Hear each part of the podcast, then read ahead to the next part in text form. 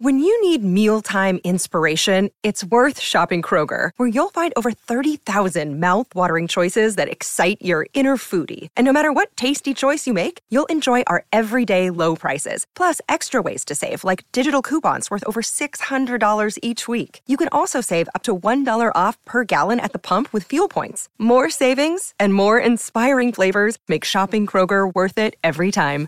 Kroger, fresh for everyone. Fuel restrictions apply. This episode is brought to you by Shopify. Whether you're selling a little or a lot, Shopify helps you do your thing, however you cha-ching. From the launch your online shop stage, all the way to the we just hit a million orders stage. No matter what stage you're in, Shopify's there to help you grow. Sign up for a $1 per month trial period at shopify.com slash special offer, all lowercase. That's shopify.com slash special offer. With threats to our nation waiting around every corner, adaptability is more important than ever. When conditions change without notice, quick strategic thinking is crucial. And with obstacles consistently impending, determination is essential in overcoming them. It's this willingness, decisiveness, and resilience that sets Marines apart. With our fighting spirit, we don't just fight battles, we win them. Marines are the constant our nation counts on to fight the unknown. And through adaptable problem solving, we do just that. Learn more at marines.com.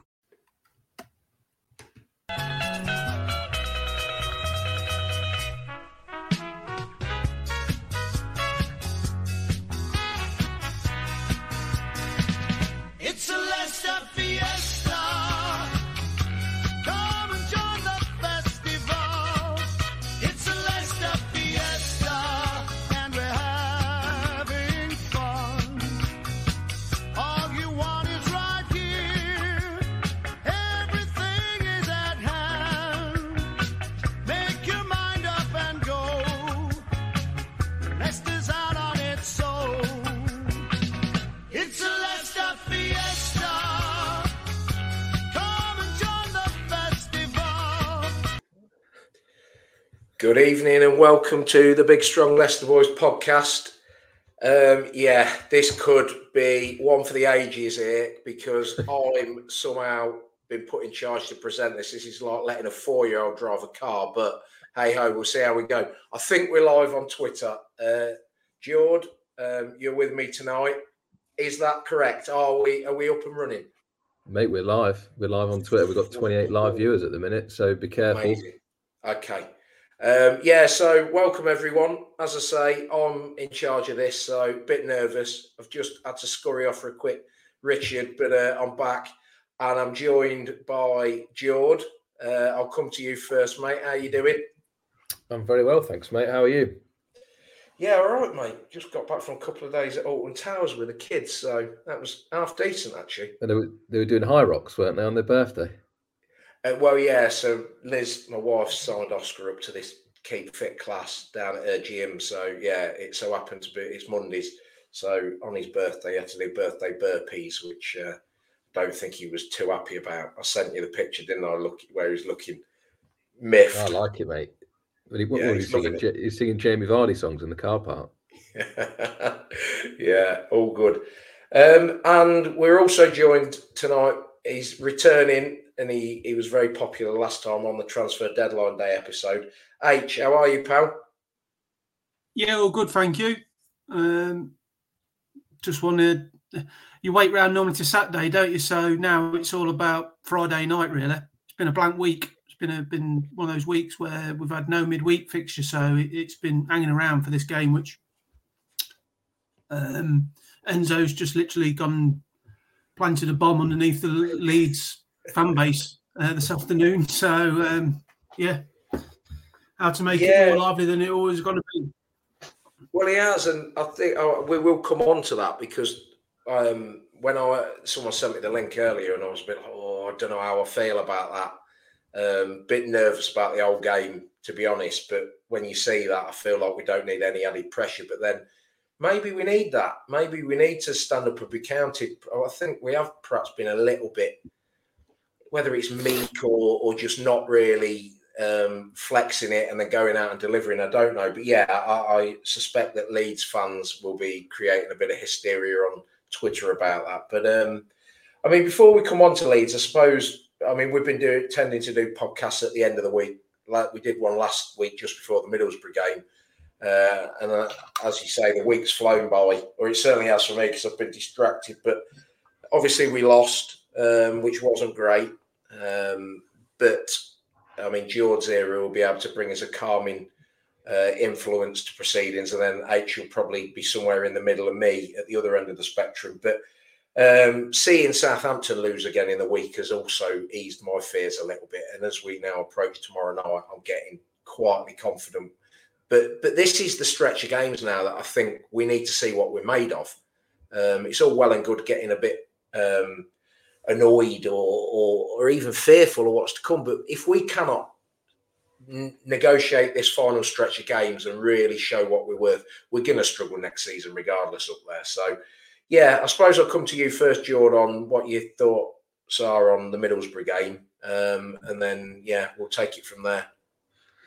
Yeah, uh, well, bizarrely, I actually enjoyed that game more than most home games this season, and I think it was because there was a bit of jeopardy. Uh, and I was joking with my mates after the game. I said it's got so easy for us. We've got to give teams two goals now, because even when we've given one, we've managed to get back in the game, and we should have got we should have got something out of it, even with two goals down. But I did feel that that that game is what it's going to be like next season, because we gave them two half chances, or the second one was probably more than a half chance, but the first one they took it really well, and the second the second one was a good finish as well. And that's how clinical the Premier League sides are, and we're not used to seeing it in in the uh, Championship. And fair play to Borough because they beat us at their place. Um, and I thought they looked fairly handy in the first first half, um, and they had a good following. So they're obviously our bogey bogey team this year, which is, is going to happen. You know, I said before I thought we'd beat them.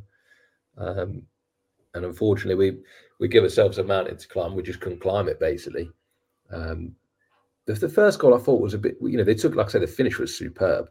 I thought Fez was a bit unlucky because I know he he like tried to nick it on the halfway line. But th- this is what bizarrely we were talking about the back four the week before.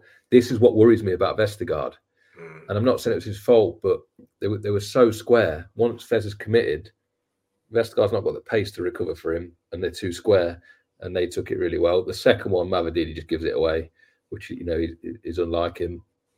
And then the second half, I thought, you know, when as a manager as well, and, and when you're in those situations, for me, it's about how do the players react, because you know we could have lost that three or four nil.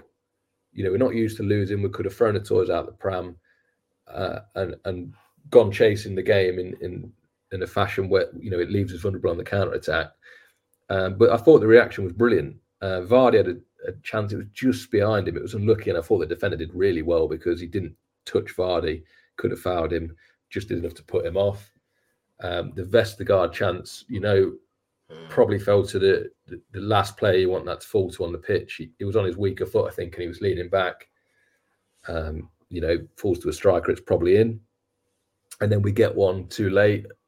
I thought we might have another chance after that, but we we didn't. So on another day, again, you know, it's the same as the games that we've we've lost or dropped points in this season. For me, we've we've on another day we could have got something out of the game, and I don't think there's any team this season that's played us off the park. Uh, and obviously we've got Leeds tomorrow, but you know the Leeds home game again, we at the bar from ridiculous quality from Fatu, and uh, and their keeper made a wonder save in the last minute. So even the, the, team that are closest to us haven't played us off the park. Um, and again, I'm not worried. I said before we'd win 10 out of 14. I think we'll win 10 out of 13 now. Um, obviously, tomorrow's a a big game which we'll come on to, but like I say, I, I quite enjoyed Saturday because it, it it's going. It's that's what it's going to be like next season. It's going to be a test, um, and you want to see how the players react. And I think I think they reacted really well, and I think the manager will be quite pleased with that reaction. To be honest. Yeah, I mean, it, it's astonishing, really, that it's taken 33 games for us to go a goal down and then concede again before we've either, you know, come back into it or, or you know, the other games where we haven't got back into it finish 1 0. Um, I just, I saw enough in that second half against Sheffield Wednesday that the defence was vulnerable. Uh, we have got a very, very good defence at this level. The, the lack of goals conceded shows that. That I mean, I think in hindsight now, after the Middlesbrough game, that second half performance against Sheffield Wednesday, I don't think we were necessarily conserving energy.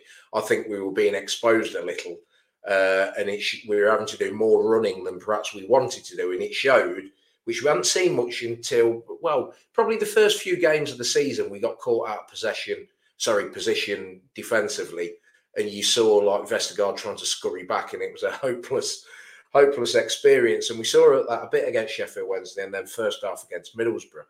Um, it's hard to play any other way if you're going to play Fess and, and Vestergaard.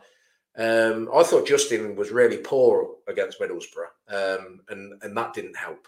But yeah, if we're going to be exposed defensively, then um, you have to take your chances, and we didn't. You know, twenty five shots was it two on target? That's that's shocking. Um, what what were your thoughts, H, on it? Because um, yeah, it obviously the anger dissipates, doesn't it? The longer you go from the game, but yeah, yeah, I think Tuesday's result as well from um, Southampton losing was of some comfort. Didn't think because think then if you have two teams that are closing in on you, then it's panic stations, isn't it? Whereas if it's one team that are pushing, you've kind of got that uh, bit of a buffer for the promotion spot. Um, the Ipswich late goal was another example of them getting themselves out of um, a very tight spot um, with Rotherham. I never could have seen that game back, getting back to three all, and then typically the win scored about two minutes after.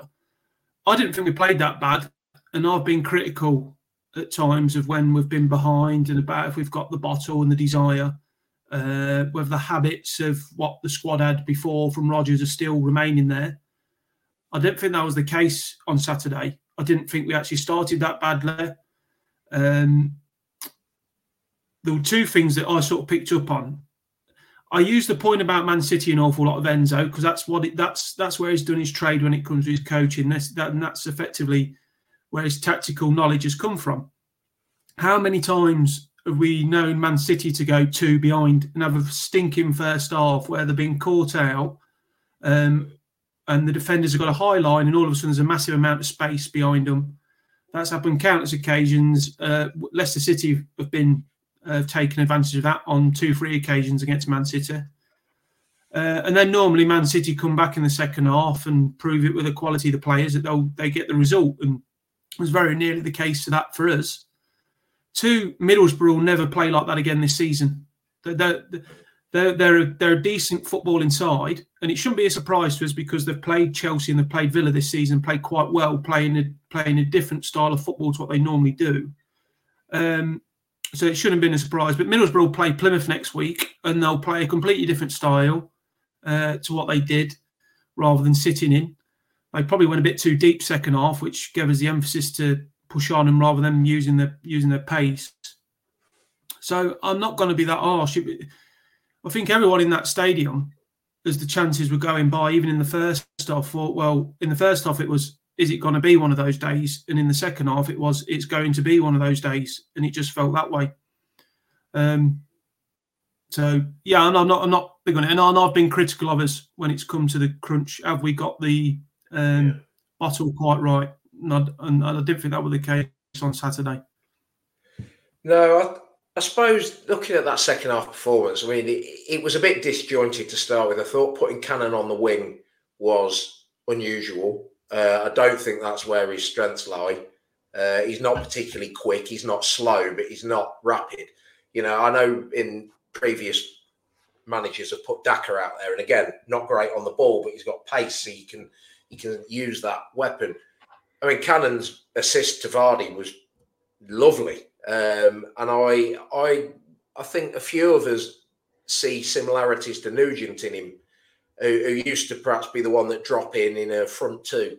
I just think we would have got more joy with him being in a front two and, posing more problems centrally. I don't think it worked in being out there, and I think it took a lot of different changes for us to get it right. You know, Yunus first came on uh, and was playing one position. McAteer came on, and then eventually, when it was McAteer out, out was he on the right? No, he was he was as the eight. Albrighton was on the right. Yunus was in there. It we finally then were peppering chances in, and um, you know we should have got something out of the game. But I do think we haven't been behind that often. He's not had to try and find answers to get back into games. Hopefully, he's learnt something from Saturday because um, you know we've got a tough run of games going in. If we do go behind again, we need to dig ourselves out. We can't just expect it to go our, our own way each time. Uh, George, was there any performances there that concerned you, or you know that you were happier with than the like? Yeah, just obviously before we move on. Um, well, I don't. I don't think we particularly um, played badly, like H says, but at the same time, we didn't play that well either. But we created so many chances. But w- what I did like from Enzo, and uh, this sounds like management management speak, David. Um, but like you learn more about your players and your squad when you lose. Um, and, and like you said, we've not been behind that often. We've not been two two down, so it's it's interesting to see what the plan B is. Um, and we we had th- well the three lads behind the striker, Mavididi, um, KDH, and Fatu. That was probably the worst. Certainly, all three of them have played together this season, and individually you know, I'd say Mavididi was at fault for the second goal, but um, it does go to show that you know if your top players are, even slightly off it or not at the level, then teams can punish you even in this league. I mean, I think they're ten points off the playoffs with a game in hand, so they're not really in contention, are they? And like H probably won't play like that again this season. So um, it wasn't concerning, but um, it, it, was interesting to see the, the plan B. I mean, Cannon on the left I think when he when he came on, everyone just assumed that. I mean, I can't remember whether um, was Daka on the pitch at that point, or I can't. Yeah, remember. yeah, Daka few, was few too many ales on Saturday night, but yeah, he assumed that Daka would probably go on the left and Cannon through the middle. But I think what he wanted to do was stand it up to that back post and get Cannon to knock it back across goal. And like you say, his assist for the Vardy goal, I mean, it was vintage Vardy. What a finish! Um, we, we, you know, that was a bit of an odd one, and I was looking at Cannon's body language and I, I kind of wondered, he, he, looked in a bit of an arse to me. He was like, you know, I don't play out here. What am I doing on the left? But I thought he did all right. Um, but there was nothing like too concerning. I, I, thought we probably deserved a point, to be honest. And then um, it just shows like if those three are off it tomorrow, then we, we, probably won't get a result again. And you can't afford to have two or three players off it on the same day. If if we might have got away with it, if say Mavididi had a bit of a stinker, but KDH and Fatu were, were playing well. Do you know what I mean? So I think it was just one of those things. And fair play to the manager because he, he's took them all off. Uh, you know, yeah. some managers would, would say, "Oh, you know, they've been our best players for the majority of the season. I'm going to keep them on." Um, and it, it, it showed to me a couple of things that you know he, he, believes in the squad. We were having this conversation about Yunus the mm. the week before, and he's thrown him on. I know we've got nothing to lose, but he's thrown him on in the game where we're two 0 down, and he, he, thinks he can do something.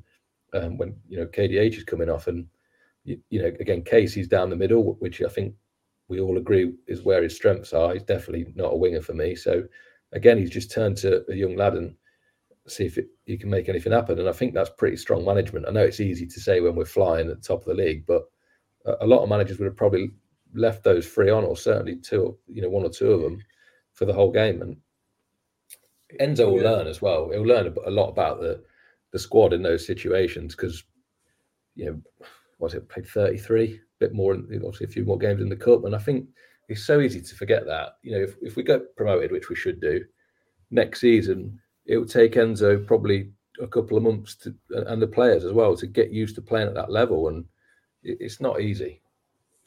No, it's not. You're right. Um, it, funny you should say that about Mavididi and KDH didn't have good games at all. Fatawu, uh, he put a couple of lovely balls in, which you know, sitter. Did he put the ball in for Vestergaard? He certainly did for the Daka chance. Um, that yeah, I, I, do feel like those three aren't in unison with their sort of end product at the minute. KDH feels like he's due a goal. Mavididi's not really been firing like he was in December and January. So uh, I just hope that, that, as you say, all three need to be on it tomorrow. Um, certainly, with if you think about the equivalent players in in Leeds' position with Summerville, uh, who will it be? Uh, James is out, isn't it? It'll be Willie Gnonto and um, Piroe Cadeau, Rutter. Rutter, yeah, No, Piroe or Rutter beyond. He's been doing Rutter and Bamford, hasn't he, recently, rather than play, playing Rutter in the 10 rather than Piroe. Yeah, that's it. But I think Bamford might be out, so I think it's going to be Rutter and Piroe. Um, and then, how do you say, Willie? Is it how do you pronounce? Is it Nonto. Nonto? That's it. Non-time, yeah. yeah, it's a, a silent G. He's um, an odd yeah, man, He was Aye. uh, when he thrown his toys out the pram at the start of the season. Yeah, yeah, he was I mean, because he wanted, got he wanted to be, yeah, he wanted to go to the Ev, didn't he? Um, Dodged the bullet. Yeah. which, Oh, Penny's- yeah, Penny's exactly. glad you didn't know. But um, Yeah. H, um, yeah, what are your thoughts on um, particular performances? I mean, I think we should come to Vardy because again, Da- I thought Daka was poor on Saturday, but we've been singing his praises, and I think he probably still is the the best player um, to lead the press and, and start games. But you know, Vardy's very, very quickly in one of those scoring sprees at the minute, and I think you have to utilise Yeah. that. Whether whether that's from the start, I don't know, but yeah, what, what's your thoughts? the the best part of that his goal was um, when the ball went over, he actually out sprinted the centre half, um, which has been the you know the thing that we've all seen is his, his reduction in pace uh, recently, and that, that was just the vintage of him where you know he's going to beat the man. Uh, the angle he got it from were absolutely fantastic, really, because by the time he's managed to get the ball to settle, he's he's, he's a lot tougher than uh, than you think it is. I, I, I think when it in terms of a game like today, you you forget his experience in captaincy at times as well. Um, particularly when you talk about the three that sit behind him, and there's not a lot of experience there between themselves. He, he is one of the better players when you see him doing the little chats and bits uh, off the ball. So I think that's a massive part tomorrow. Uh, ideal for the atmosphere as well because you know he's going to lean on that front. I think the one thing against Borough um, that Daka's been really good with, um, but we didn't do very well as a team, and that's where it started to unravel was the press. Yeah, Um, Daka seemed to go. Sheff Wednesday done this thing where they started to bring a defender into midfield and it made it free, and then all of a sudden we couldn't go man for man, and it starts to fall apart. And Borough did that a bit. They they kind of held us a free in possession at the back and brought an extra player in, and it and it sort of causes a bit of an headache. Um, and I think tomorrow um, it could be quite a spectacular ding dong game in that sense. You know, how both teams press will be really interesting. Um, and I probably think in this circumstance, Vardy might be the best suited for it as well. Uh, simply, f- uh, again, goes back to the leadership thing with his finger pointing, which he quite often does. uh, you don't you don't get that with Daka as good as he's been uh, up until Saturday. He does that thing, H, where he, he cocks his shoulders up like a Yeah. like a, Yeah, yeah, he's like, yeah, it yes. Points behind him.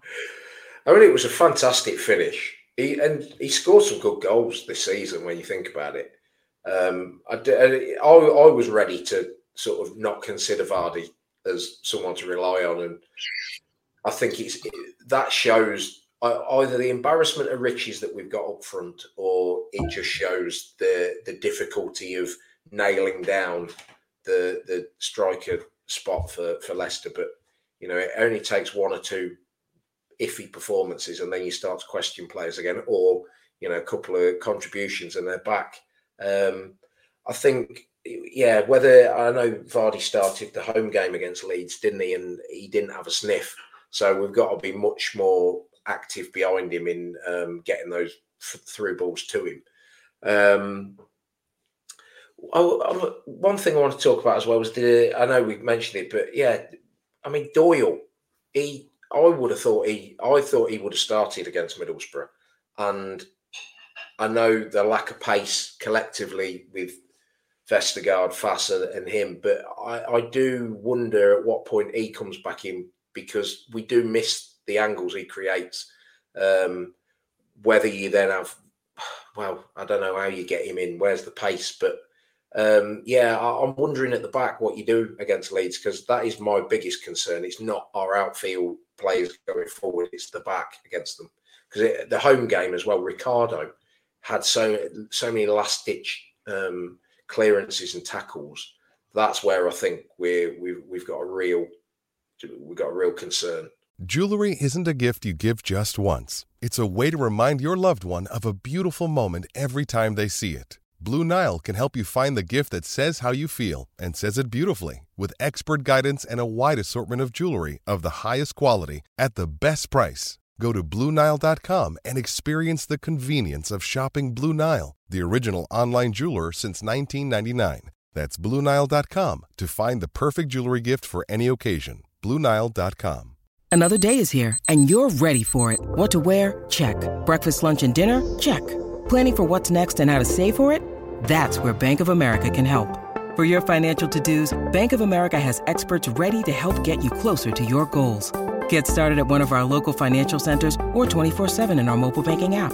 Find a location near you at bankofamerica.com slash talk to us. What would you like the power to do? Mobile banking requires downloading the app and is only available for select devices. Message and data rates may apply. Bank of America and a member FDIC. Hey, it's Kaley Cuoco for Priceline. Ready to go to your happy place for a happy price? Well, why didn't you say so? Just download the Priceline app right now and save up to 60% on hotels. So, whether it's Cousin Kevin's Kazoo concert in Kansas City, go Kevin, or Becky's Bachelorette Bash in Bermuda, you never have to miss a trip ever again. So, download the Priceline app today. Your savings are waiting.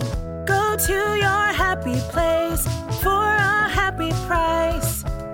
Go to your happy price, Priceline. Yeah, from memory, Ricardo was brilliant in the in the first game, wasn't he, against Leeds? Mm. Um, and that, if we're going to play that system, that well, we, we will do. Um, I'm guessing Summerville out on the left, or even even Yeah. side Gnonto doesn't matter. Um, as soon as we give the ball away, they'll be in on the break down that side or transition, as they like to call it these days. Um, I, I'd just go with what I think is the strongest back four. Uh, and interesting what H says there about about Vardy. I think that's right, um, and he scored there last season. But yeah, the, the three behind are very inexperienced. But if you look, the goalkeeper is very inexperienced. But if you look at that back four, Ricardo, captain, Fez, Vestergaard, Justin, they're all very experienced players. Uh, and then obviously Winks holding. That's pretty pretty solid in a game like that, which um, like H is an interesting one tomorrow because everyone expects it to be a bit of a ding dong, both teams going at it, but it could also just completely go the other way and it could be so cagey. You know, the crowd are, if we can silence the crowd, because you know what it'll be like for the first 10, 15. Um, and it might be a low a low scorer because very similar circumstance last year when we played them, obviously towards the end of the season with a lot at stake. Um, and I remember the game wasn't that good. I mean, I know both teams were struggling, but there were certain lulls in the in the in the game, and the, the crowd, you know, any any crowd, um, when it's a game like that, they they're so up for it, and then the alcohol quickly drains out the system, and everyone starts getting nervous. It goes quiet again. Um, but Doyle was an interesting one because if, if you think when we signed him, predominantly a centre back, I said the other week, like my mate couldn't believe he was a Cov fan that we're playing him left back. Um, but just didn't didn't play that often, and I think that was because the manager was a bit worried about his injury record and whether he could play that many games. And I wonder if it's the same, but the other way around for Doyle because he's still coming back from an ACL injury. And when did he come back? December, January. That's a pretty quick turnaround for an ACL. Um, and I know obviously the sports science and, and stuff's so far advanced these days, but you know, not not being disrespectful, he doesn't look as lean or as fit as he did. Um, I don't think uh, he's not he's not the quickest anyway. Um, one thing I, I think we do miss is diagonal pass, Yeah. which he which is he's so good at. I think he you know he set up the goal at Millwall for Cannon, uh, and he's also good on the overlap. Whereas JJ obviously he's not left-footed, so the lot of the time he has to come in on his right. I know he does try and use his left, but you don't often see JJ getting round or even underlapping Mavididi. It's normally JJ kind of stays where he is and leaves Mavididi to it. Whereas at least when Doyle plays, he does go both sides of Mavididi and Yeah. and gives you know the fullback and the makes the winger come back. So I'd stick with the, the back four to be honest. Um, and like like H's, I'd probably play Vardy, and then I think the the rest kind of picks itself. Yeah, H, what are your thoughts? I mean, one thing I'm thinking as well is whether you move Ricardo into the eight role and then there is a spot for a bit more pace um, somewhere in the, the back line. But um, I mean, you, you you touched on the press sort of fell apart against Middlesbrough. I actually think Praet's not very good at pressing. Um, and how you get around that. Praet brings qualities in other areas. Enzo's bigged him up this week. Uh, and I thought, I said at the time he didn't play very well, but on reflection, I think he was probably our best midfielder against Middlesbrough. Praet was, and he, mm. he was very good first half against Sheffield Wednesday. But um, yeah, what I mean, going through the team and, and trying to, you know, limit any weaknesses, what would you do at the back? Um, well, I think it comes down to um, are you playing to ward against other teams' dangers, or are you playing because you want to impose your, your own style? Because very rarely this season have we ever had to play two wingers who are so quick and tricky as what Leeds possess. Because what we have done on occasions is, is we've gone, okay, well, Ricardo's going to invert, but we'll put Ricardo on the left. Justin will go on the right because Jack Clarke, for example, at Sunderland is the yeah. one who's the, the outlet for them and they're going to follow now with Leeds. You don't do it. So it then becomes a question of, well, what are we here to do? Are we playing to win or are we playing to kind of just warn, you know, just just see them off? And I can't help but think he will go with his with his principle of this is the way we play and, and this is what we do. Uh, Justin increasingly becoming a must because of the pace. Um, he didn't play very well at all against Middlesbrough, but there were a couple of points in the second half where errors were made and it was in with his pace digging out. The one where he slowed up their striker and then he attempted a chip over um, Manderson to be fair, it weren't a bad effort. It caught the top of the net. But if, if Justin Wood hadn't slowed him up, it was a real, you know, situation there. What we're looking at, probably a third going in. So I don't see him doing it. I feel for Doyle because I think he got targeted actually a fair bit early on in the season because of his unfamiliarity with the left back position. A lot of people using the space in behind. That left back position as well sometimes you don't get a lot of help from the wingers. It's got better from Mavididi as the season's wore on. At the start of the season, it was the case, and unfortunately for Doyle, that's when he had the position. So I, I, I think he'll go pretty much as as is. Um, and I do agree with the point about Doyle with the ACL. It's going to come on. We've managed it. We've managing them sort of injuries better until today. We found out that Alves has picked up another four week layoff on his yeah. after scoring on Monday, was it, or the week before? But yeah, finally looked like he's bubbling back on the edge of the first team, and um, he's got another four weeks out. So that's a disappointment on that one. When we were hoping, with the best wish of the world, we might see him by the end of the season. So I, I think they'll go pretty much back to basics on the. I say back to basics, but back to what we know. Ricardo will do what he's doing, as George says. I don't think we'll differ from that. I think sometimes maybe one criticism you could make is is maybe when we're in scenarios like when we're chasing a game, do you kind of double up a bit on the wings, get the fullbacks to do more of a conventional role? Um, you know, might have probably worked against Borough when we just kept giving the ball to Albrighton. You put one more body out there, it makes it a bit more easier for him to get the space to get a crossover. Um, so yeah, and I also agree with George's thing about the thing in terms of we all expect a ding dong game on a piece of paper. Leeds are on this run that is quite impressive. They've only conceded one goal um, out of eight or 12. So I think it's eight games have conceded one goal, 12 game unbeaten run might, might be on that. But I think I looked up the opposition who they've played, we'll beat. So it's not that impressive of a list as you think. Um, God, I forgot my point here now. Sorry. Um, so yeah, ultimately, you know, we've we we can it comes back to this is what Enzo thing about the huge, huge game for them because they've got a um, they've got a chase. We haven't got that. We can get away with a point, but you never play for a point, do you? You got to play for a win. So that's where I'm at. But I think he will go with the defence what we've got or what we've been yeah. playing. Yeah, I, th- I think you're right. Um, yeah, I mean, Justin. Yeah, I think Jordan Blackwell put an article up. Might have been yesterday about um, sort of. I think it was more around Victor Kristiansen and um, sort of the the misconception that the our fullbacks don't really support the uh, wingers going forward. But the stats suggest that although that isn't their principal role to to overlap like perhaps other managers, other systems like under Rodgers, that's very much what we did.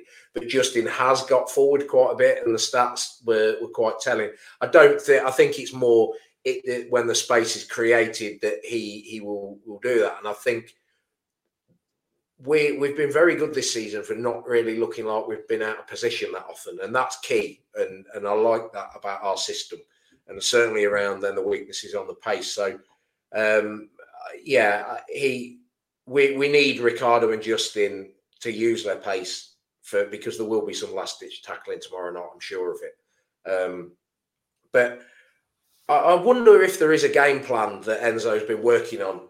Um, although we have what I don't think we have one way of playing. We have one idea, one methodology and principle, but there are many variations to that. Whether we look to to go a bit more direct if the space is there, or we look to invite them on. I, I thought the Ipswich home game, um, the first half performance, we set up in a way where it was all about pressing, and, and Ipswich couldn't deal with that. I wonder if there's something Enzo's working on this week to try and change the way that they will expect us to to play against them. What that is, I don't know. Uh, I think it's in the midfield. We've got to get the midfield right, and I'm not. I'm still not 100 percent sure on what our best midfield is. Praet's done okay. How much I'd love for Ndidi to be in there tomorrow night, which unfortunately he's not. Um, but yeah, what what would you do in that? I'll offer that up to you first, George. What would you do midfield wise? I don't think we got any choice. I think it's got to be Praet, and I'm not a big fan of, of Praet. But the other thing is, he's played at a higher level. He's played in international football, and he's he's played in the Prem. He's played in big games in Europe. So, I, I, go, you know, going back to this point about Enzo saying, "No, it's a huge, huge game." He's not wrong. And and the other thing people f- forget, and we'll probably come on to all the negativity, which is just, I think, embarrassing.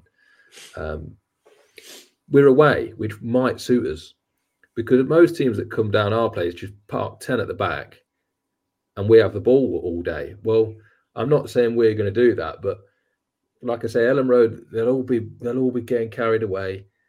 And I'll tell you now, if you when you're playing games like that as well, if if they give the ball away in their half and the next thing Mavididi and Fatawu are gone, and or Vardy and or Daka's gone, they'll shut up pretty quickly, and their back four will think, "Fucking hell, these these ain't bad."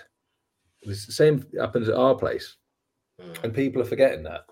Um, so I think I, I think the team picks itself. I don't think we've got really any choice in, in midfield, and KDH has got a lot of energy in terms of pressing. Winks, wink games like this for Winks are just no problem.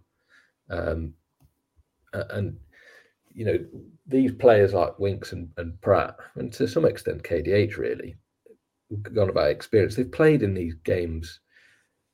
You know, it's, it's nothing new to them going to Elland Road and all these things about oh, it's a tough place to go, isn't it? Well, is it? Well, it wasn't just- for us, was it? I mean, the last few years we'd have looked at Elland Road as well. We did, you know, we won four one their first season back with Bielsa in charge, and then I think there's been a couple of draws since then. But you know, we go there and we wouldn't have any fear whatsoever. I don't really know why there isn't any right now, but I seemingly say, is. what, what, what is it to fear? We're nine points clear, and like HS, we, we, we should be going there. We should, we'll pick the strongest team, and we should go there to win and, and dominate the game. And I, I don't see, I don't see any reason why we won't. To be honest, um, yeah, I, I might be wrong. We might lose, but even if we lose, I'd still rather be in our position than theirs. So, yeah, I, I'd play Praet. The only concern, you'd probably get about an hour out of him, and then you'd have to change him. But to be fair, if you say to him, look, just give us an hour, 100% an hour, that's fine.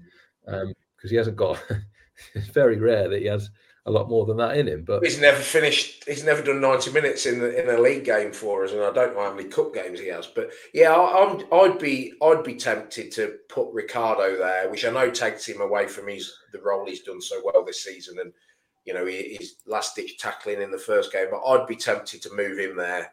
He presses better than Um, Praet does. He's very good on the ball, and then uh, you could drop whether that's Hamza comes in, which I know you know whether whether he's suitable against Leeds for for more than 20, 30 minutes. I don't know.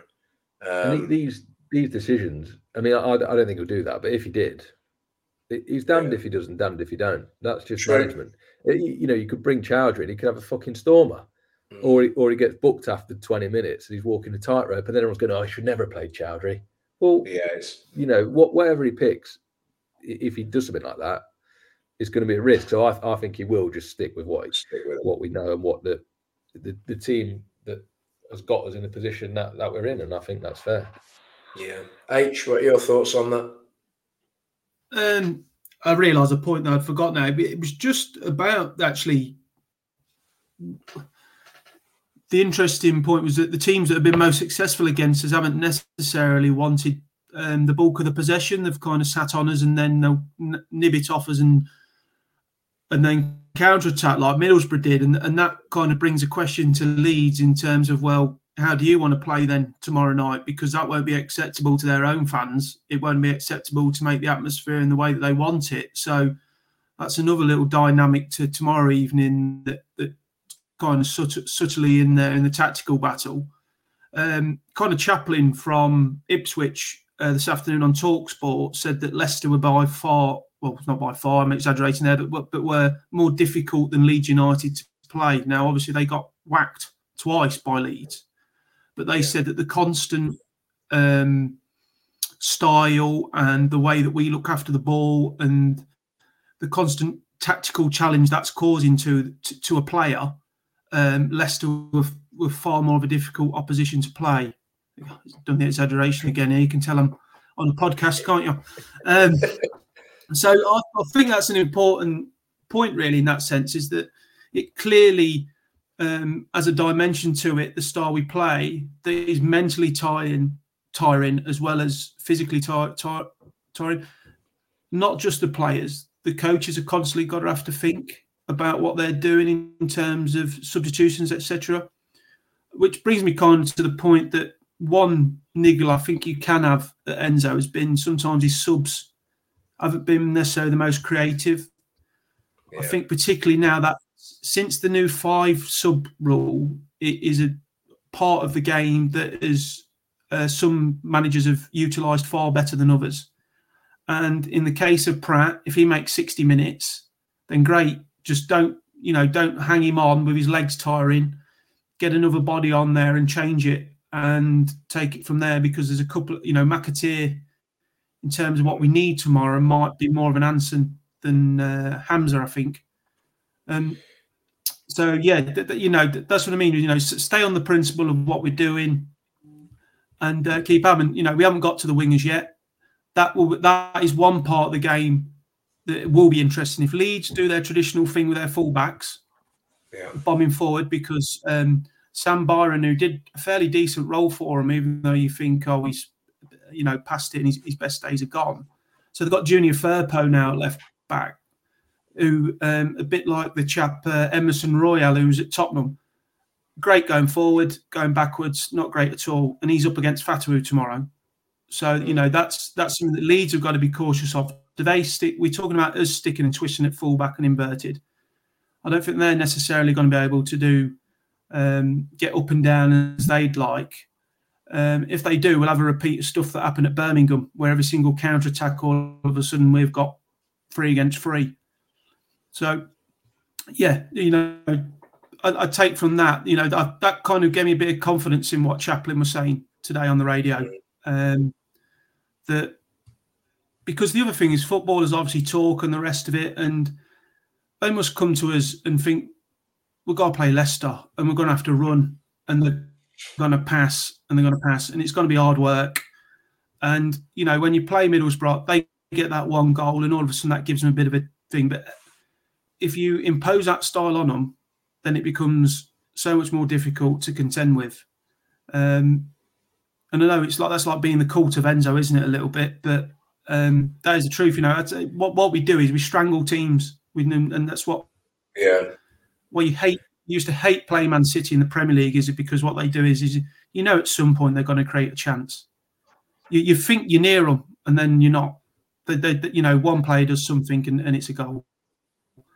So, and I suppose it's been a bit disappointing, or our fan base has been a bit um, squeaky bum time, hasn't it, this week? Judging from social media, etc. About Yeah, well, absolutely, and that's what I was going to come on to. Uh, I think is is is sort of how, and I know it may well have been spearheaded from losing against Middlesbrough, um, but I also think that there would still have been an element of that with with playing Leeds anyway. I've been guilty of it. I was guilty of worrying about Leeds when we played them at home.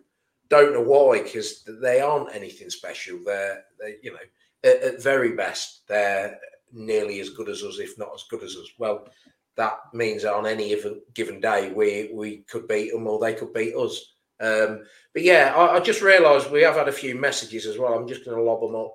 Um, we have got some listening in. We've got uh, Mark from It's 11, It's Heaven, Jamie Vardy podcast. Evening, chaps. Luke's with us. Evening, chaps. Potter's in. He sent us a flurry of them. Pace against Leeds front four scary. Ah, piss off. Come on, we don't need to worry about that. Uh, wish I could lock my phone and listen to this walking back from the gym and so many hearts. You get a heart on Twitter, don't you? On the. Oh, right. Got you. Yeah. Oh, you've had a good workout, pal. Not for me, the gym. right. Uh, and then lots of goals we've conceded from our mistakes. I'm confident about tomorrow. Well, that's good. Yeah. I'm not seeing much negativity yet, but yeah, on it. You're right, H. Um, and I mean, I probably would have been ordinarily a bit more fearful, but the stuff I've read this week has been beggars belief on Foxes Talk and Twitter. Um, That's why I I don't, don't- go on it, Rick. Well, yeah, and, and it's fair. It's fair point not to. Um, usually I, I don't. I, I tend to just take stuff like that um, with a pinch of salt or, or, or whatever. But I don't know where it's necessarily come from because it can't be purely based on what they've seen under Enzo. I know as a Leicester fan, we are a ridiculous club. We are. We've, you know, the the stats, the percentiles of of the probability of us doing something. We've we've consistently disproven those percentages, winning things when we we didn't stand a chance, or blowing top four or getting relegated. So those don't necessarily me bring a great deal of comfort because we are the club that that will do both ends of the spectrum. But what we've shown under Enzo this season, 25 wins out of 33. You know, there's only a couple, two, three, four games where we've conceded more than one goal. We've never gone more than one, two goals behind other than once. So there's so much there. Yes, we've conceded some late goals. And yes, our record again in big games might not be as, you know, mind-blowingly devastating as our record against pretty much any other team in the league. But but what is it? It there's not enough there to say we're, you know, we're in for an absolute pasting tomorrow. Um, it, there's not. So I, I- don't really get it. Yeah, if we lose tomorrow, I'll be a bit concerned because the gap's ever ever getting closer. But still, we're still. This is where we've got to show our true worth here.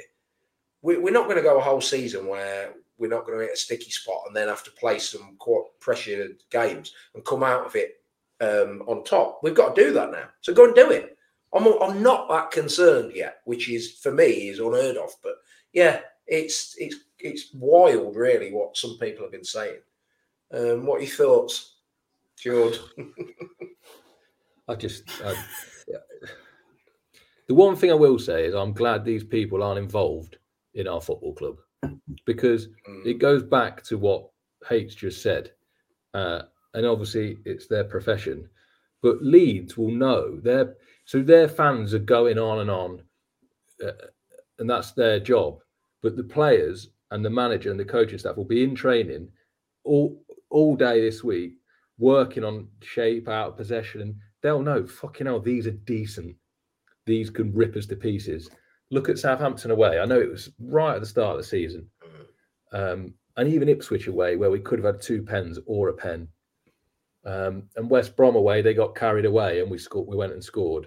But the Southampton one, who you you know you're saying to, maybe like for like with with Leeds away is Southampton away. we absolutely battered them. Um, and, and this this is what I mean. So the, these fans, what do they do it just to, to if we don't get a, a result tomorrow? Oh, I told you so. That- That's all they do it for. Oh, I told you so. You know, or look at the look at the omens. We bottled top four. What the fuck has that got to do with this season? Absolutely nothing whatsoever. And the, the evidence is that we've won 25 out of 33 games, and the, the eight games that we didn't win, we could have won all of them. I, I, I'm- just don't get it. I don't get it, and and no one, no one can tell me otherwise because you're wrong. You are wrong. If we win tomorrow, we are 12 points clear. That is pissing it. That is pissing it. If we don't lose, we're we're in the box seat. And even if we do lose, we're going about this tough run we've got. We beat 10 of 10 out of the 11 we've got left. So it ain't that fucking hard, is it? And, and I said last week, you know, we'll pick up more than zero points against Middlesbrough, Leeds, and Hull. Well, if we don't, we don't. But we, we've still got another 10, 11 games where we'll probably pick up 10 wins. And and Leeds, you know, like H says, I think they've won eight in a row and they've not lost in 12. Well, as we've seen with Southampton two weeks ago, everyone was fucking worrying about them. Now they've lost two. So they're not going to carry it up. And and fair enough, if Leeds do, fair play to them. Just hold your hands up and, and what can you do? But the negativity, it's draining. It is fucking draining.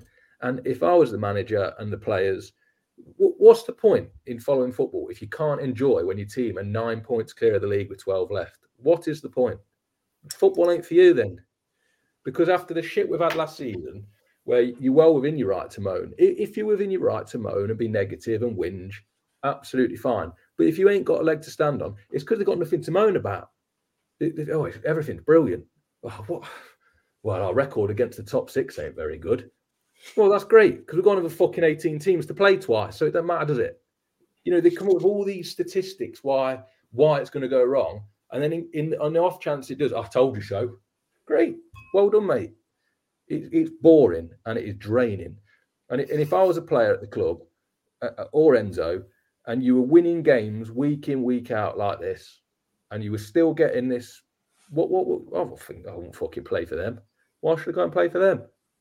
And I and I'm, you know, I said at the start of the season, anything less than winning the league or promotion at the bare minimum is what on paper is what success should be because we've got a, a wage bill this season before that was the seventh highest in the country. So to be in in the you know the, the 21st best team is not an achievement. That should be the bare minimum. But that said, as a fan, you can't you can't not enjoy it. I had I had a call at work earlier. I've got a trip to New York for work, and they're all going out on Wednesday. And I said, no, no, no, no. I'm going out on the Sunday because it's the last game of the season against Blackburn, and I think we can win a win a trophy or lift the trophy. And they all said, well, you've seen it before. I said, yeah, but I might never see it again, and I've got a chance of seeing it. And you know, you can't take things for granted. Mm-hmm. There's- The lads have still got to go out there and get promoted.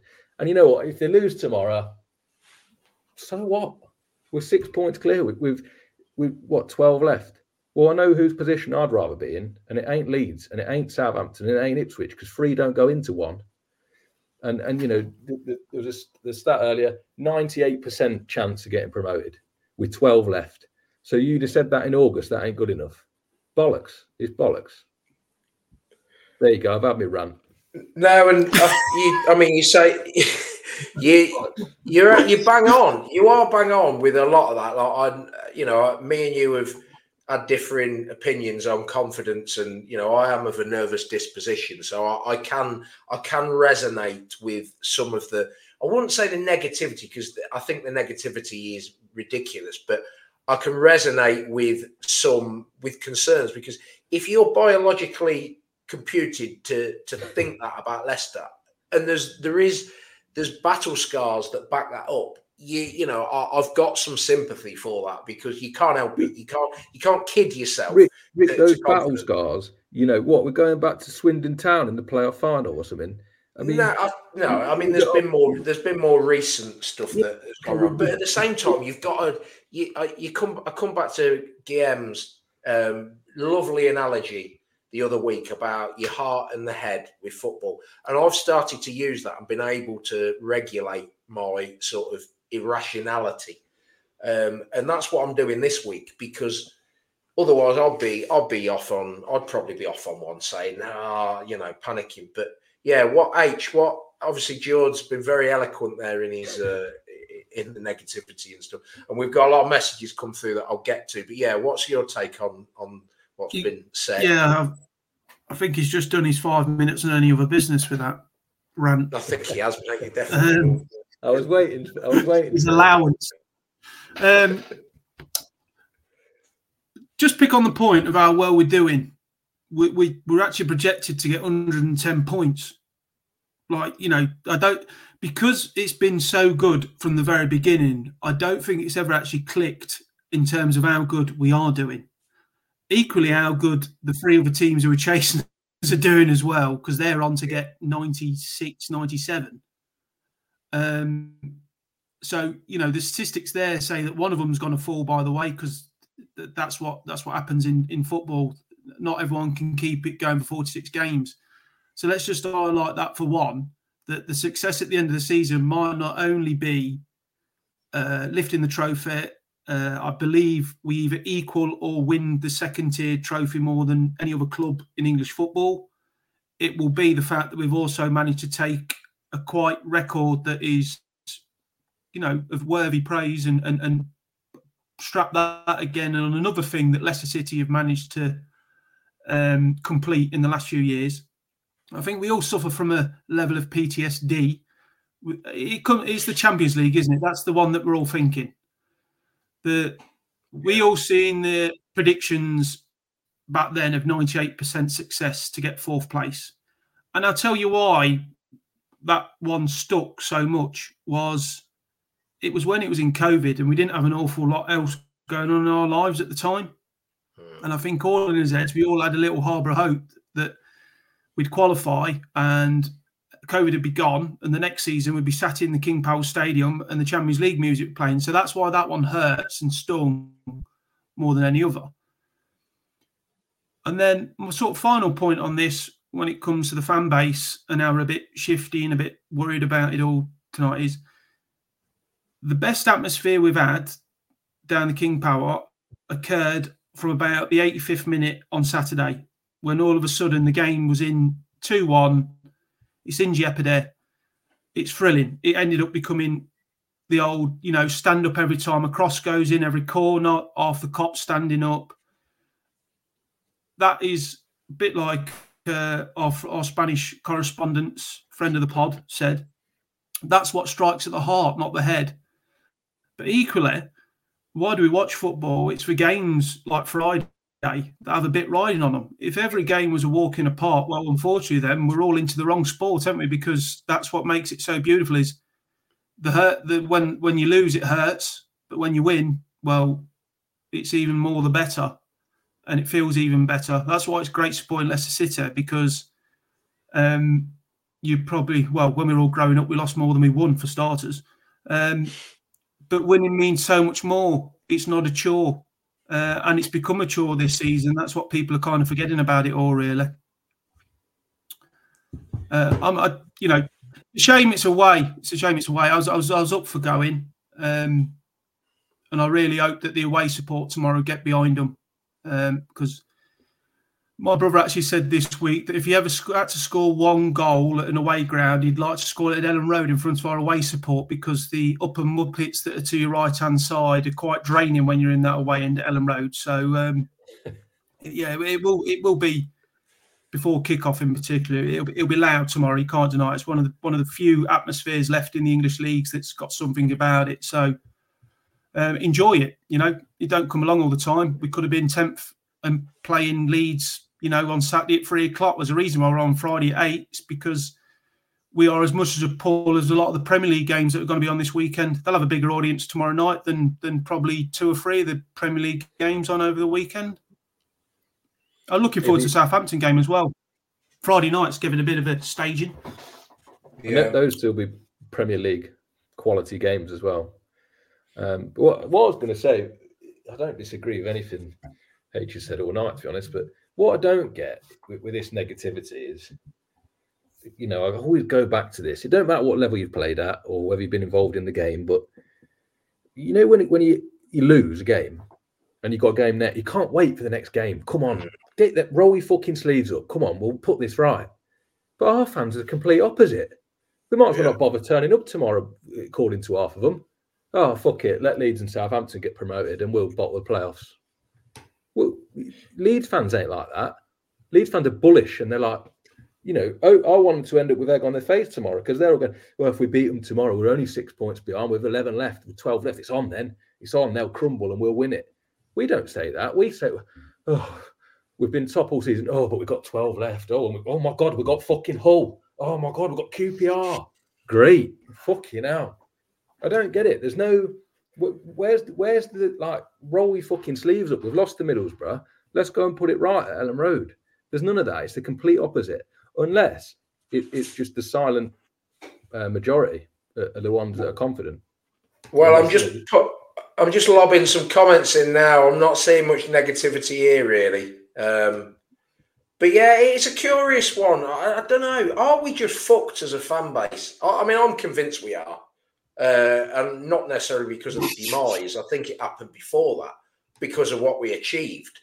Um, We are the most yeah. unique club in the world. That, that we is are, and, and that's why sometimes I just feel like what will be will be. You know, rather than I, I, I need to enjoy things more when it goes right. Um, I don't know if I've enjoyed wins as much this season as I should have done. Uh, I have done some. I mean, uh, that the Southampton away game. Obviously, it came earlier. I was almost more impressed by the Norwich one, which I think was then the, a few days after. Both those teams at that point in time were, you know, right up there with us. But I think Norwich even more so than Southampton. Um, and we sh- we showed absolutely zero fear there as a team. Um, and ah, part of me, I don't want to get too excited, but I just tomorrow's got that feel where Leeds are very much being talked about like we were when we played them at home. We'd won eight or nine on the spin. They've won eight on the spin. I Darren Bent on Talk Sport today. They had a snippet about um, the game, and he just said Leeds will win tomorrow. Um, you know, and there's a lot of people saying that, and that doesn't mean anything for the result, but football tends to work like that sometimes, where when everyone's thinking something's going to happen, the opposite happens. Mm. Our fans are collective in that that they think that something's going to happen, and that's that Leeds are going to paste us. So the the one thing that this Enzo era is missing because we're greedy and you know time is everything and it's already happened in games but we are missing a big scalp a recent scalp and if we get that tomorrow night I don't want to see a single bit of negativity for the rest of the season now okay we could still somehow not go up from there it's not all about tomorrow night but I, I, I truly want people to actually reflect what on earth is it that they can't get behind at the minute because if you can't get behind your team, maybe yeah, perhaps we shouldn't be at this level, whatever, but we are.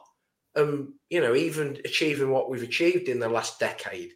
This is about our, you know, this is a, our bread and butter anyway. That um, you know, it's a massive achievement to get out of this league. So be aware of that, respect the craft, and you know, as H says, the atmosphere in the final part of the game on Saturday was finally something to actually be mildly proud of. Let's do that for the rest of the season, even if we're worried that there is a small possibility, the jeopardy of us actually having to go into the playoffs because it's not so much we've shit it or we've bottled it or we're, we've nosedived. It's actually because the level of Southampton, Leeds, and Ipswich is so high this season, and us, us at the top. It's you know, they've all come down. Perhaps they shouldn't have done, not Ipswich, but Southampton and Leeds. We're doing, yes, probably, probably about what we should have done. But Enzo took over a bin fire, didn't he? We were the pits. We were the absolute pits, and we shouldn't have been, but we were. So, yeah, I, I think we need to we need to get out there tomorrow and do the business collectively as fans. One other thing I wanted to ask: Is any you got any good stories of Leeds away? I mean, I- I've got one, but you got any any tales of Leeds away that you want to share? Not that. I, I remember one from really. Matt, Oak, Matt Oakley scored, I think. Yeah, it's the I one I was gonna. that was the first time I went to Leeds, and so I would have been about sixteen, and we were in, it was called the cheese block, in it. Yeah. That's what they call that corner, and that's where the away end was. And it was the first time. So I went with my dad, and we were by the the netting, Mm. and I don't know when we when we scored. I turned around. I didn't celebrate with my dad. I was giving it large to these fucking Leeds fans, and then my dad gave me a right bollocking. You get your head kicked in. You're only you're only sixteen. You're only seventeen. Whatever it was. That was about it. Um, it's not as good on the side, although, like like H says, if you were to score at one away game, it would be up there, wouldn't it? Because I, don't- know. It's, it, as a fan, it's not a very good away end, but I, it feels like if you were playing, it's in quite a good location. I don't know. It's one of the it's Yeah, one of the few away grounds has two sides, two ends as well. They have their traditional end at one end, and then towards the away end, that's where they've got all their idiots uh, collect now. I, I, I've only I've only been once, and uh, we all picked up COVID, so you know, says a lot for our away support on that trip. To be. Which was that? Was that the one-one when Barnes scored the um Yeah, that Yeah. that straight after Raphinha had scored? yeah, Yeah. yeah. and then Lookman was offside because his Mm. right nipple was Oh, offside yeah, on VAR. yeah. Yeah. Yeah, of course. That was um yeah, well my one was is that one, George, that you uh, it was the League One season, wasn't it? Two thousand and eight. It was Boxing Day, two thousand and eight. That was it. Yeah. Um, Oakley scored in the first half, and then they equalised in injury time. Was it Becchio or Beckford, one of them? But yeah, that that day, I remember we'd gone up quite a few of us, a car full of mates, and uh, one of our mates' dads had come, but he'd come on the Fox Travel, um, and was going home on the Fox Travel. But we were uh, we were having a night out in Leeds. I'll never forget it. Before the game, we were in this pub, and he was like, "Oh, do you know what? Although Leeds are horrible, and you know they got this reputation." they're fans that always always give it you know they'll always give and take it always there for the banter never had any bother never had an ounce of bother with Leeds and we're like oh yeah yeah in this pub that's a bit airy and I'm like I'm not so sure but anyway hey ho so get getting larruped up gone the game obviously they've scored in the last you know dying seconds and we're we're gutted as you are and you co- coming out the gate coming out and um you know, the Leeds fans are, are giving it the big in. And as we're walking, these the group of Leeds fans come towards us, and one of them says something horrendously racist. Um, and my mate's dad, and we were like, oh, you know, we obviously gobbed off at him, saying, shut up, leave it out. And then there was a bit of a fracas uh, with my, got off to Foxy's travel, and we're there thinking, hey, got a night out in Leeds with all this. And he's like, yeah, never have any bother with Leeds. No, no, of course you don't, do you? uh, and off he went. but anyway, that there was no more bother other than the, the next uh, next day. I was in a world of bother, sick, uh, and there's actually a video that I could share. But the only reason I won't is I've got the most horrendous pair of baggy G Star jeans on. But yeah, I had to stop on the hard shoulder on the M1 and off Chundered.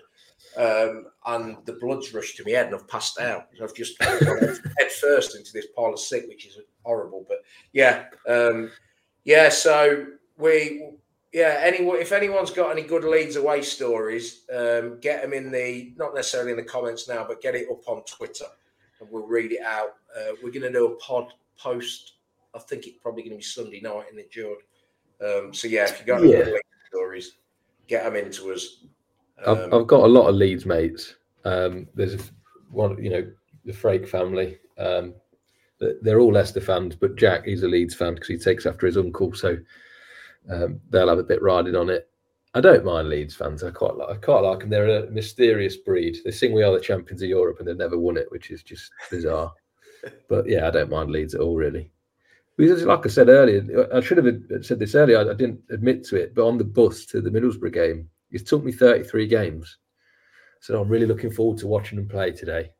Taking me that long because you know you, you you know seven years ago to say we were playing Seville, um, and then my mate was on about and WhatsApp was on about PSV away, and I said, oh, you know PSV are playing for last eight in Europe now, and we've got QPR next week at home, and then this Everton fan piped up and well you're playing for fucking 17th for the last 10 years in the in the in the prem. I'd rather drop down in division and wave as we go past because that's what's going to happen. So it took me long enough but Now we've lost to Middlesbrough. I've got a bit of fire in my belly again, and and you know want to go there and get a result. That's what Leeds fans are like. So you know you can't knock them. No, you can't. Uh, I mean, talking of fans, and there was another incident, weren't there, with Middlesbrough? Oh, Middlesbrough, there's been a bit of trouble with over the years. They've see the home game, uh, in, sorry, the away game. Chloe and Becky got egged, and then the, the game on Saturday. There's some woman been caught allegedly being racist, um, which ain't good at all, is it? Uh, and or and it going back to the the story, the tale I told ages ago about my mate who got hit by a pie. That was Middlesbrough. Mm. So you know they've Is- obviously got a clientele that. I mean, I've never had them down as being that particularly uh, vicious, but there's enough of them about. Final, mate. I think there's still What, say that there. again? The the 97 Oh, League Cup Sore final. from isn't it? what you Yeah, maybe.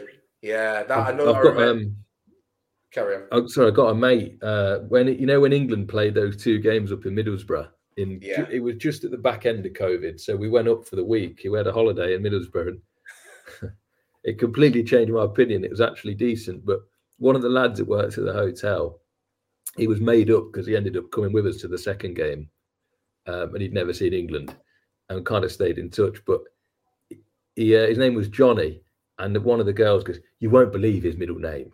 And uh, and you know he never tells anyone, and his his name was Juninho, and we thought bollocks, not true. So he got his idea out, Johnny Juninho, right? And he's just he's just had a, a kid, and I think I think it's called Jensen. Um, but anyway, his middle name name's Juninho as well. Jensen, Jensen And, uh, Emerson Ravanelli, is it by any chance? That'd been better, wouldn't it? Festa. Uh, but there'll, Yeah. be, there'll be there'll be one bloke there'll be there'll be one bloke who just called his kid Nige after the captain. Oosh. Phil Stamp. Brilliant. But that Right, reminds me. I tell, you, I tell you what we haven't done. What? it- it's the showdown, and I really should be the host of. Who Oh, are you? Where did you come from? Where did you go? I did think that I was going to mention it um, at the start, and I thought the only way it was going to be is if it was me against H. Um, Well, it's got to be. in it. I mean, there's no point in me playing. Yeah. Yeah. Well, what do you want to do? I think it's too late, isn't it? Well, that sounds. You know, you're starting to sound all negative, mate, like a Leicester fan. Like you think, you know. I mean, if you if, if you want to go and if you want to find one, we can do it. Um, I can. I'll have a look. Have we got any more comments? oh, I'm just laughing at Captain Cody's comment. Yeah. Oh yeah, I'm going to whack that up in a sec. Yeah, Katie's been belted by two P's at Addison Park. Yeah, they're they're nasty, nasty bastards, aren't they? Uh, Captain, I thought you were going to say, oh, Malcolm. Yeah, that, that went down very well, old Malcolm Powder last week, didn't it? Oh, um, yeah, that's going to be me new, me new guys. Mabe Uh, yeah. Mabes, I'm, I'm worried. mate. Well, I mean, it was a, it was a comprehensive victory, weren't he? He walked the floor with me. So yeah, I am worried.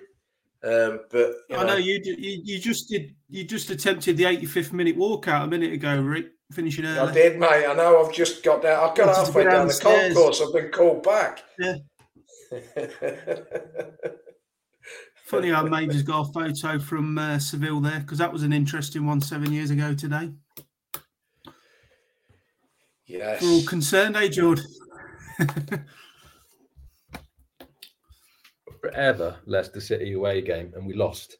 But I remember because I was working and I remember you lot were a bit worse for wear, and I met you after. I mean that away goal, bring back away goals because that that away goal won us the tie.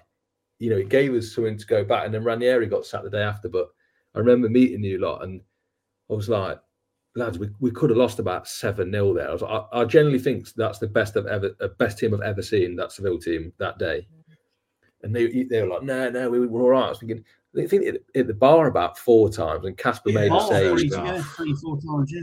That first Yeah. half, we were nowhere, were we? It was it was embarrassing. Well, not embarrassing, but it was. Well, it, we were. we, we, we had Hoofer Morgan at the back who looked like they were playing in 45 degrees heat, didn't they? Quite literally. because they- it, it was warm out there, you know, for mid Feb. Warm, warmest, I believe it's the warmest city in Europe, and the pair of them played like it. the frying pan. to be fair, most, most of the away end was sweating Cruz Campo by that time. didn't we in the in the return leg? Weren't it? Did Ben Lawan play that one, or was it the Atletico one he played? I played think that That was the didn't he? Atletico one, wasn't it? it. Yeah, Yeah. yeah. Oh yeah, yeah. Well, Mo- yeah. Morgan scored in the against Seville, didn't he? And Morgan scored. Hoof hoof hugged Schmeichel with a penalty save. that that was it. Yeah. So it was still yeah. Then Huth got injured, weren't it? Or was it Morgan? I forget. It, it was. There was away goals at Rennes as well. It was around about this time that we went Randers, which was an unreal trip that will live long in the memory. Um, you talk about when you've already won a game and it's all done and dusted, and that didn't really matter to the 800 what turned up that day. Um, pretty much chaos in the away end. Nice and cool. Right. Are you sorted, George? I'm still googling that. The other thing Yeah, is, I've not got the spreadsheet, so it, it could be chaos again, couldn't it? if not got Oh, well, it could be, but it's not as chaotic as me trying to find the um, the Who Are You music. Oh, yeah, that's the point. Have you got it? I've got it. I've got it. I've, I've got Who Are You? Then it's got intro. Where did you come from? So okay, yeah, yeah. I'm, I've got it. I think I, I might. I think I might only be able to stretch to Who Are You music. I don't know whether I've got the technical ability for anything else. I'm Robbie is, look- Savage at this. I look at all the players and think, yeah, we've done him. We've done him. Is there anything else to cover whilst you're ferreting about? Uh, I think I think I've got one. okay. I think I've got. I, think I've got. I will just mention Union FS's TIFO, which was world class once again. Um, so hats off to the, the lads and ladies that are involved in that. And um, yeah, I know they'll welcome any donations as well um, because they do end up having to put a lot of their own money into that. I think it cost north of about 1500 quid to put that on, which is still incredible to create that for only 50, well, not only, but 1500 pounds. If you got that done at the printers like Forest get done, that'd get you about three meters, let alone an old stand. So yeah, well done, everyone. Agreed. And there's a food bank against QPR as well. There is, yeah, food bank. Um, yeah, bring some tins down, some perishable goods, Not- Scotch not- eggs and that. Not the not the tins that you you know. No, not not skull. Well, I mean that's all right. I mean people would be appreciative of any tins, wouldn't they? Some tin lager. Talking of Scotch eggs, mate. The sad news that Keith from the office has passed away. Yeah, that was also on my list of sort of, and I mean, obviously that I am genuinely devastated about that because he is a unique icon. Um, is he the one? Had he not got any acting experience? Had he gone? Am I right? Is he gone as an extra, Yeah, and then they ended so. up getting him in as Big Keith? What was pretty scary. He, he- he must have been 28 when that was filmed. Yeah, I know. He, uphill paper round, any bless him. Um, but uh, the other sad news as well was Steve Wright, the DJ. He passed away. Yeah. he? He's another of my favourites. Always him and Graham Torrington as the the ones that get you out of any hole after it when you're delicate of a weekend. But yeah, We need to get. Torrington on. We do. Well, I, I sort of made tried to make some inquiries, and I and do you know what? It would have been better this season because I'm sure he's from like Stoke area, probably a Stoke fan. Could have got him on the other week, but yeah, I didn't hear back. He's been ignoring me on Twitter. Right, are I've we ready? settled. five I've times. settled. I've settled. Say that again, H. Have you messaged him five times? More than that. He might I reply on the fifth one. Okay, I'll try again. I'll do five in quick The, the succession. most, the most serious, most serious journalism journalist Ah. you've probably had on here said five times. Remember? He did, didn't he? He did. Right, I'm going to play the music.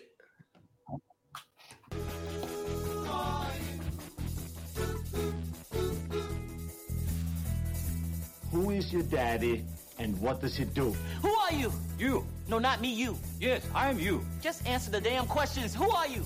Wait a minute. Who are you?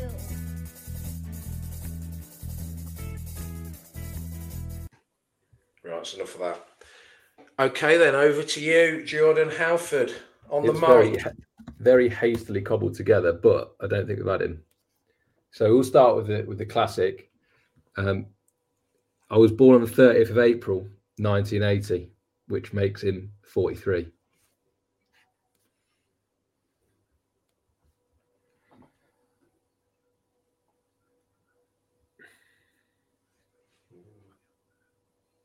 Are we having a guess around? I Yeah, thought, I guess thought they were the rules. Yeah. Yeah, Yeah, that's the rules. I'll I go- can't. Yeah, go on. Kincheski. It's incorrect. Um, no, I'm not even going to have a poke. I can't think of anyone. Um, he made one appearance for England under 21s.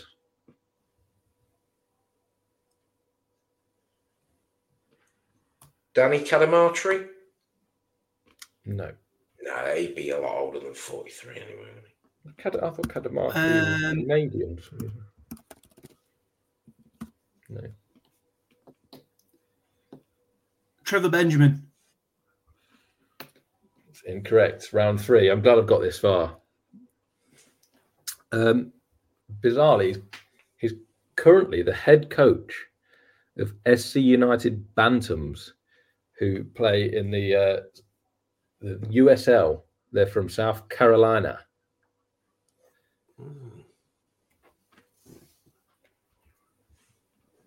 These are quite deliberately rogue. Oh, hang on. I think I've got it. No, no, no, no, no. Stuart Campbell. No, I think have we had him before? Certainly yeah, maybe. I know there's somewhere. That, I, I remember reading someone was out in America. When I, yeah. 43. Okay. Uh, no, because he's Scottish. Um,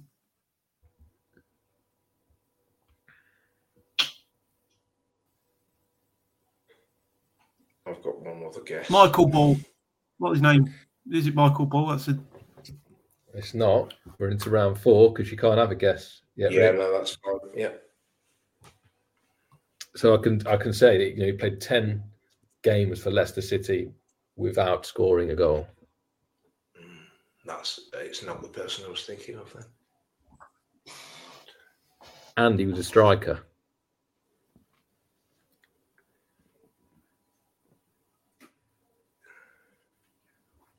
I've got to be honest. Oh, I do remember him now. Yeah, looking at him. Stephen Moore. No,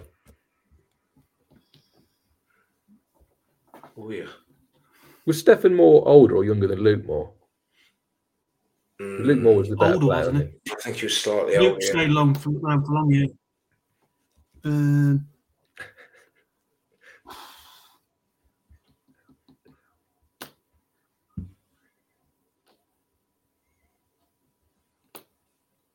pass. Can't think. Need another clue. Mm. Yeah, I'm going to have to help you out a bit. Here. I, I, I'd have obviously would have no idea. So he, he finished his career at Loughborough Dynamo. He went on to manage Loughborough Dynamo as well. This is a bit of an extended clue, isn't it? He also had spells at Solihull Moors, 21 games, and Kidderminster Harriers, who I think would have been a league team back then. I should probably give you the years that he played for Leicester. This might help. It won't help. But I've got a photo of him up on Getty. I don't even remember this. The photo is from the Pe- Pepsi Max Challenge Tournament. Which Fuck you, aren't they? Hellfire. This shit, you've got it. You put what? Where you had this from? I smell a rat here. There's uh, ten games a striker, one game for England under twenty ones. Played for the big hitters like Solid Pepsi Moore. at the st- okay, so I can I can say because you've not guessed of it, so I can say at the start of 2004, he moved to Leicester City where he started only 10 games. His time at the Walker Stadium was plagued by a knee injury, and he was he was released. Lee Morris. Correct. Yes. Well done. Correct. Okay, I- now I- Look at his Those- face. Just look at his face. this is the Well, photo. Look. That that I feel like that'll be like us tomorrow night if we get the win. I can't. I can remember his face, but I don't remember anything about him. But you, we've got to do where did he come from and where did he go? Yeah. So I, I think you know what are the rules that you get the first guess at this, Rick. Where did Yeah. we get him from? Um, did we? It was. I mean, he, he he made his name at Derby, didn't he? But I'm going to say we got him from Sheffield United, and then we got. He went to Cov. He never played for Cov. He started at Sheffield United. He got eight in Ah. thirty-eight. Ah, I've got it wrong, anyway. And then he went to Derby, was it? Well, yeah. Dar- I mean, Dar- we signed him from Derby, didn't we? I think I think H gets that because you, you Yeah. did say Sheffield United. So you got him We from si- Derby. signed him- yeah, I think uh, we had to agree compo for him, but he had a dodgy knee even back then. He got 17 and Uh, and I'll 92 go- for them. No. I mean, there's a, there's a between Derby and Leicester there's a loan spell, but I don't know if we care about that now. Yeovil. Yeovil it is. Yeah. Really? Yeovil it is. You know. Was that a guess? Yeah, genuine. Not. Uh, yeah, hang on. That was a genuine punt, unless it was somewhere in there. Yeah, I do remember yeah, a a- stripy kit. Did he He play had a much? loan there? spell. Uh, yeah, he played 34 games, which was his second highest after Mm. Derby. Well, well, well. I love this That's- photo you've got, George. What of in the gold kit? Lee Morris. Yeah, and I've just Yeah. seen the opposition who we were playing as well. I don't remember that game at all. Can you get that, Rick? What What was the opposition? In the, What in the Pepsi Max Challenge. challenge? Oh, Yeah, But I, I think, I, I think like on- once you mention it, I think you remember it. uh, well, we at one point we were supposed to have Boca in it, oh and then yeah. they pulled out, Don't blame him. which would have been fantastic if we'd have had Boca. Boca away would be that'd be my dream game. Mm, no, I can't think. Who who was it? Put me out of my misery. Well, East you had East Bengal. Yeah, Was it a group? and um, it was like two two semi-finals. We had Marítimo from Portugal, Yeah. and I can't remember the other team. I know, I know. At one point, we were supposed to have Boca and um, the Japanese side, Urawa Red Diamonds, in it as well. Oh, I've heard of them. They're pretty big time, aren't they? That, that's Yeah, just yeah, that's it's just it's just the sort of mad shit that City would do, wouldn't it? There we go, real Mallorca. Mallorca, right? Yeah, it's Oh, coming right, back to me yeah. now. Yeah. Well, it, I've got a photo here of uh, is it Ricky Skimmaker? That was the called it. Dabizas. It's Dabizas. Was that Adams or Levein? I think It must have been Uh, Adams. I think it was Levein, 2004. yeah. Was it? Or 2000? Yeah. Anyway. That's great. Well, great I, I must admit, from George, there were some decent. Que- there were some decent questions. It made it very difficult. Yeah, I think it's because I was panicking. Yeah, no, no, no, no. I like it. It was good. Well done. Uh, Good game. So right. between you, it's one all. We're saying. One all. So yeah, next time H is on, we'll we'll go for the decider. Screams, screams Um, decider. It does, doesn't it? Well, we'll be having H back on. He's now he's pretty much now a permanent fixture. So you ain't getting Yeah. out of it, pal. You're uh, you you're recruited. Uh, any other business? We've gone on now nearly an hour and a half. Go on then. Yeah, quick one for me. Um, UK Home of Sport back in action tonight. Ronnie nil, Selby six, Wow. and it was it was four 0 when I jumped on the call. So he's finished the business off. Good lad, because he's not been playing well, Mark. So that's nice timely boost for the worlds. Yeah. Uh, Ronnie won't be happy about that, will he? I'm sure. Well. He'll he'll be whinging now, when he? He'll be oh, co- oh, I went two 0 down and missed a brown and I couldn't be asked. And moaning he'll about the whinging. car park again. Look, you did that Ali Pally. That's brilliant. I'm a player. Hey, anything from you, pal?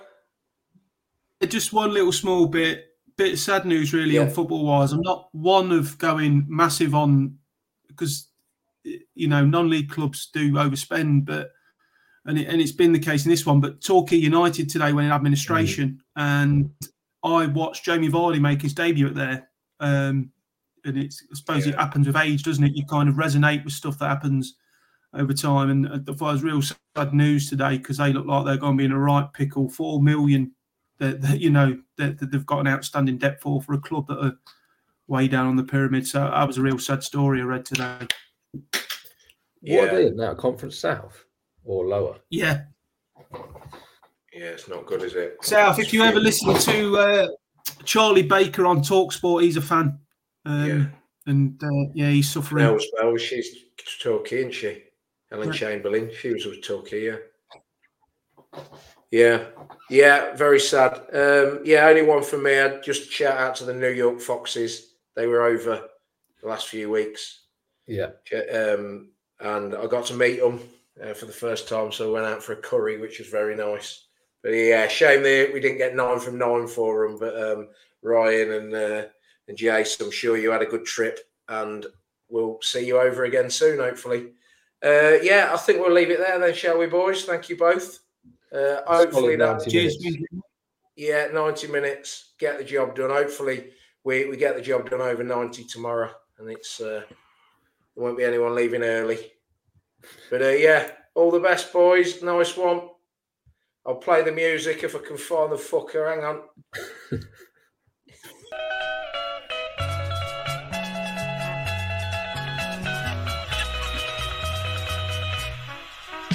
I think that's just playing on your laptop, Rich. Is it?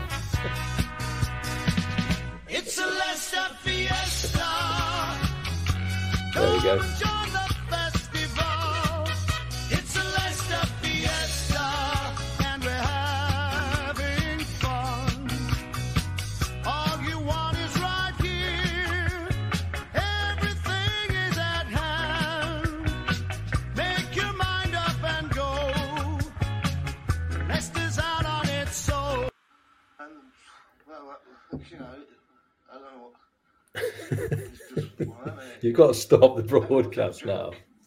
Everyone's had a drink. Sports Social Podcast Network.